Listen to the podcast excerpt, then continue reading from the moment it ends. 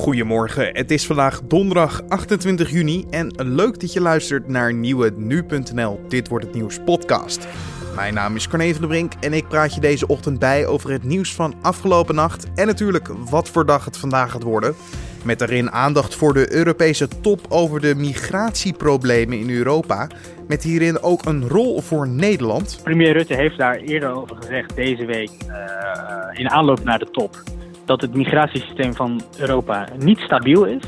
En er wordt gewerkt aan een oplossing om het stabiel te krijgen. En wat kan je het beste doen tegen inbrekers? Maar eerst kijken we kort terug naar het belangrijkste nieuws van afgelopen nacht. Bij een brand in een woning in Tilburg is een dode aangetroffen. Het slachtoffer werd ontdekt nadat de brand rond middernacht was geblust door de brandweer.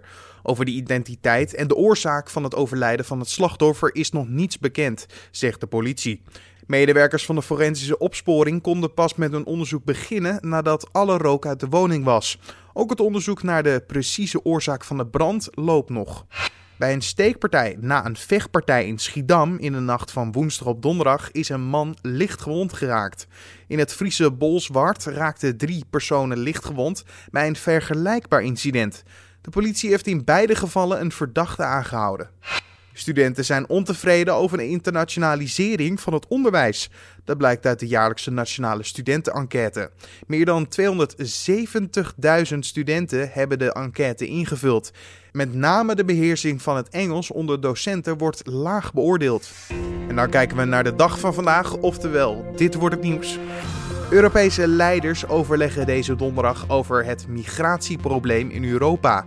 Italië, Frankrijk en Spanje zijn voor veranderingen van de huidige regels rondom de opvang. Zo wil Italië de economische vluchtelingen gelijk verdelen over Europa en asiel zou niet per se aangevraagd moeten worden in het land van aankomst. Dat wil Italië, maar hoe kijkt Nederland naar dit probleem?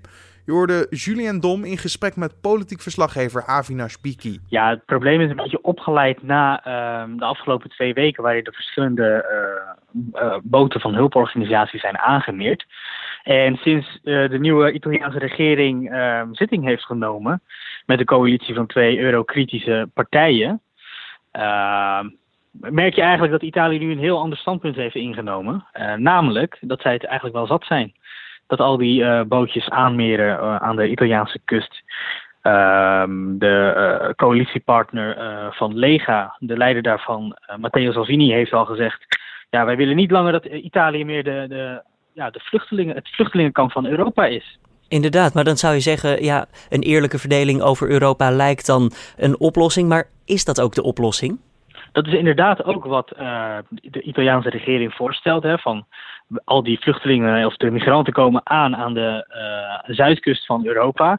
Zorg er nou voor dat het een beetje eerlijk verdeeld wordt. Uh, je weet dat die Aquarius, uh, dat schip, werd vervolgens aangemeerd in Spanje.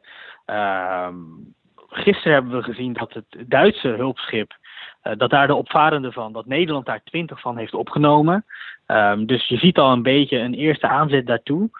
Uh, en is dat nou de oplossing? Dat zou een oplossing inderdaad kunnen zijn. Het is ook al eerder voorgesteld, hè, met zo'n herverdelingssleutel noemen ze dat.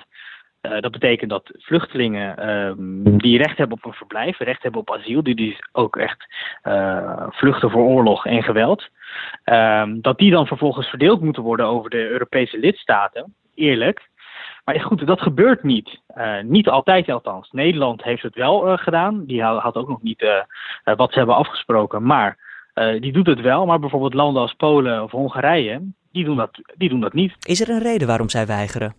Ja, met name in Oost-Europa zie, je nu, zie je nu eigenlijk een ontwikkeling die gaande is. Ehm, waarbij de, ja, de, de, de regeringen steeds ja, toch wel autocratischer worden. Ehm, en uh, ja, de democratie en de Europese waardegemeenschap zoals we die kennen met uh, onafhankelijke rechters, vrijheid van pers, uh, maar ook dat, dat er gewoon niet gediscrimineerd wordt, daar nemen ze het niet zo nauw mee. in Hongarije is zelfs al voorgesteld dat de hulp aan asielzoekers dat dat strafbaar wordt gesteld. Nou goed, dat is iets. Maar het geeft ook, al, geeft ook alweer wat het sentiment in die landen is ja, dus zij, zij, moeten dus, zij moeten echt helemaal niks hebben van, uh, van vluchtelingen. Nee, dan kom je er moeilijk uit met zo'n uh, Europese top natuurlijk. Maar goed, die hele vluchtelingenopvang, het is wel een belangrijk punt voor de Duitse bondskanselier Merkel. Uh, dat zij in ieder, in ieder geval met een oplossing kunnen komen. Kan je dat toelichten? Ja, goed. Er wordt, er wordt inderdaad gekeken naar Merkel. En dat maakt deze top extra bijzonder, omdat Merkel in eigen land te maken heeft met een kabinetscrisis. Uh, coalitiepartij CSU, die uh, heeft te maken met eigen rechtspopulistische partijen in Beieren. Dus ze zien dat die stijgen in de peilingen. En dus het, hebben ze een wat, of een wat kritischere toon richting de migranten. En dat resulteerde een paar weken geleden in ja, toch wel een ultimatum naar Merkel toe.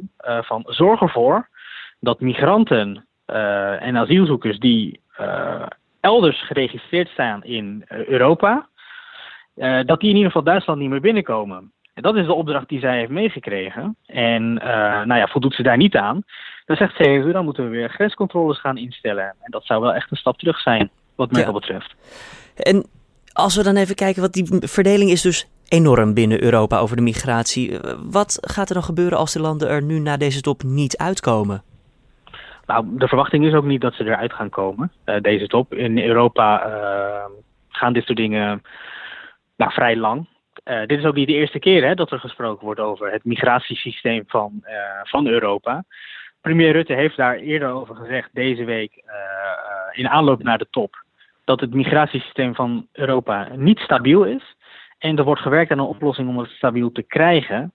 Uh, eigenlijk de problemen werden zichtbaar in 2015 hè, met die Turkije-deal. Is dat een beetje opgelost? Maar toen zag je eigenlijk al wat er niet werkte aan het Europees uh, asielsysteem. En ze zijn nu bezig om daar nog steeds, moet ik eigenlijk zeggen, nog steeds bezig om daar een oplossing voor te vinden. Uh, nu staat er druk op want Italië slaat een andere toon aan. Duitsland moet met een oplossing komen. En premier Rutte heeft in aanloop naar de top gezegd: Nou ja, als er zoveel druk op staat, kan dat ook nog wel eens betekenen dat er wel echt besluiten worden genomen. Uh, dus ja, de uitkomsten blijven nog ongewis, maar ik verwacht zelf niet echt dat er uh, een definitieve oplossing komt. Of dat het systeem grondig hervormd gaat worden. Wat wel in ieder geval is voorgesteld, althans uitgelekt, is het plan van Donald Tusk, de EU-president. Die heeft voorgesteld om uh, asielzoekers of centra, aanmeldcentra te bouwen buiten Europa, zodat uh, migranten daar hun asielprocedure kunnen doorlopen. En uh, ik denk dat er daar nog wel uh, over gesproken zal gaan worden, ja. Je hoorde onze politiek verslaggever Avinash Biki. 18% van de alleenstaande vrouwen doet uit angst s'avonds niet de deur open als er wordt aangebeld. Dat meldt het Centraal Bureau voor de Statistiek op basis van een onderzoek naar veiligheid in de woonomgeving. In het kader van veiligheid heeft collega Julien Dom gebeld met voormalig inbreker Evert Jansen, die tegenwoordig voortlichting geeft over inbraakpreventie. Want een inbreker is sneller binnen dan je eigenlijk denkt. Uh, een inbreker heeft gewoon een paar seconden tijd om, om, om binnen te komen. Kijk, en, en daarom zeg ik van die goede hang- en sluitwerk, dat is vertragend. Uh, dat maakt de inbreker heel moeilijk. En een inbreker die wil niet uh, langer dan, dan een minuut de deur openmaken of de klepraam openmaken. Waar, waar, kijkt een inbreker naar bij een huis? Stel, er loopt er eentje door de straat. waar let hij op? die, die let of, of er mensen thuis is. En, en ehm, ze kijken ook of, of het de sociaal ook sterk is. Want als, ik, als ik ook in de wijk ga lopen, ik, ik merk dat niemand niemand naar me kijkt en nu, iedereen doet zijn dingen en niemand spreekt, elkaar aan. En dat is het, dat is het, het probleem, dat niemand uh, mensen gaat aanspreken. Hè? Ik bedoel, van als, je een, als je een onbekende uh, persoon ziet achter een brandgang of voor thuis lopen en je gevoel zegt iets, dan moet je actie ondernemen. Maar vaak laat ze het gewoon liggen en, laat, en de volgende dag horen ze dat er is ingebroken. En dan zeggen ze van, ja, ik had gisteren iets iets verdachts gezien. Maar ja, ik, denk van ja, wat moet ik doen, weet je. En, en dat is niet dat ik zeg van gewoon bellen of aanspreken. Want als je, als je hem gaat aanspreken, dan zorgen ze dat het snel weggaat uit, uit, je wijk. Is dat al afschrikkend, ja? Aanspreken gewoon? Ja, het aanspreken is afschrikken. Dat is, dat is zo. Mensen zeggen van ja, maar ik ben bang dat ik uh, hem ga aanspreken en dat ze met, met mij uh, wat, wat gaat doen. Ik zeg, het aanspreken is bij mij, je kan alleen maar groeten, hoi. Met dat hoi zeg je tegen een persoon, ik heb jou gezien en wij houden jou in de gaten. Simpel. Mocht, mocht, mocht, mocht er nou toch eentje naar binnen komen en uh, bijvoorbeeld in de nacht, want dan zit er vaak niemand op straat, uh, en je ligt in je, in je slaapkamer te slapen, je hoort hem, wat moet je dan doen? Moet je stil blijven of moet je gaan bellen meteen? Ik zeg, je moet gewoon schreeuwen, je moet gewoon, gewoon, gewoon lawaai gaan maken, uh, licht aanzetten, want een inbreker wil niet gezien worden. En als je een licht gaat aanzetten, dan heb je een element al opgenomen, weet je. en, en, en ja, ze willen niet gepakt worden. En daarom, daarom ze alles uh, zachtjes en uh, s'avonds. Maar ja, als niemand schreeuwt, denkt de inbreker van, oh, er is niemand boven, dan komen ze boven. Evert, als laatste vraag, hè. Um, wat is nou het spannendste wat jij ooit hebt meegemaakt in je tijd als inbreker? Nou, dat ik, dat ik uh, nooit, nooit word betrapt op, de, op dezelfde avond en, en nooit, nooit mensen in huis hebben aangetroffen. Je kwam er altijd mee weg op de avond zelf? Ja, ja moet je, moet je nagaan dat ik, uh, ik bedoel van, uh, dat ik voor één inbraak word opgepakt na, na drie maanden. Terwijl in die drie maanden heb ik al heel wat inbraken gedaan. Snap je wat ik bedoel? Ja. En dat, dat, en dat vind ik spannend. Ik bedoel, van, als je hoort van ja, die inbrekers die worden opgepakt, die worden opgepakt. En denk je van, goh, ja, waarom, waarom ben ik nog niet uh, opgepakt, weet je? Maar dat, dat is hoe je te werk gaat. En de fouten die mensen maakten in de huizen waar jij binnenkwam, waren dus ja, ramen op een kiertje, deuren niet goed afgesloten, misschien sleutels ergens zichtbaar of tikt die ook wel eens een raam in? Uh, er is ook dat ik een enkel raam ga uh, tikken, weet je, het oude huizen. En dan hebben ze alleen maar, niet dubbele beglazing, maar een enkel glas. Dan, dan tik ik het ook. Maar, uh, maar dat doe ik niet zoveel. Ik bedoel, van, want het maakt lawaai. Snap je? Het maakt lawaai, het maakt gerinkel. En je, je laat hoe voorzichtig je wil werken, je laat een DNA-spoor achter. Uh, bloed. Oh, je komt met je armen tegen het scherp aan of wat dan ook. Evert Jansen hoorde je, voormalig inbreker en tegenwoordig voorlichter over inbraakpreventie. En dit gebeurt er verder vandaag nog. Donderdag gaat de rechtszaak weer verder tegen Willem Holleder. Op deze 26e zittingsdag zal de rechtbank eerst haar oordeel vellen over het opheffen van de voorlopige hechtenis van Holleder in het dossier Viool. Dat draait om de dood van Cor van Hout. En aansluitend zal Astrid Holleder worden gehoord over de moord op Van Hout en die op Willem Enstra in 2004. En er wordt ook weer gevoetbald. Op het WK in Rusland staan de laatste groepswedstrijden op het programma. In groep G gaan Engeland en België om 8 uur uitmaken wie als groepswinnaar naar de knock-out fase gaat. Tegelijkertijd spelen het allebei al uitgeschakelde Panama en Tunesië tegen elkaar. In groep H is Japan bij een zege op het al uitgeschakelde Polen zeker van de groepswinst. Senegal en Colombia lijken onderling uit te gaan maken wie als tweede naar de knock-out fase gaat. Al kunnen ze die bij het verlies van Japan ook nog allebei bereiken. Deze duels beginnen om 4 uur vandaag.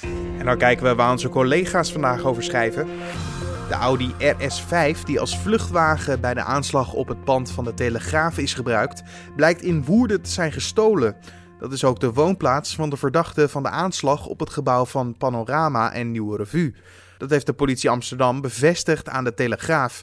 De vluchtauto werd woensdagochtend uitgebrand gevonden op een parkeerplaats aan de A10 in Amsterdam. In de nacht van 4 op 5 maart is de Audi gestolen bij een autobedrijf in Woerden. De auto stond geparkeerd aan de Edisonweg en de eigenaar loofde destijds een beloning uit van 1000 euro om zijn auto weer terug te krijgen. En dan nog even het weer. Vandaag schijnt bijna in het hele land de zon vrijwel onafgebroken. Met in de middag 24 tot 28 graden kunnen we wel spreken over zomerse warmte. En daarbij waait een matige noordoostenwind.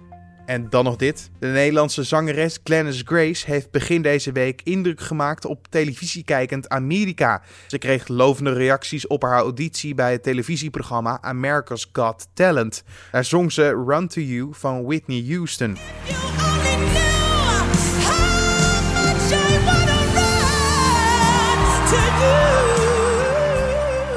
Haar optreden bij America's Got Talent is al een aantal keer benaderd door platenlabels die haar een contract aanbieden. De reactie van Glennis Grace was in RTL Boulevard heel simpel. Zo zei ze: Ik verwijs ze gewoon allemaal door naar mijn management. Voor de duidelijkheid, Grace is door naar de volgende ronde. En wie weet, laten we met z'n allen duimen, heeft de finale van America's Got Talent 2018 uiteindelijk wel een Nederlands tintje. Dit was dan de Dit wordt het nieuws podcast voor deze donderdag 28 juni.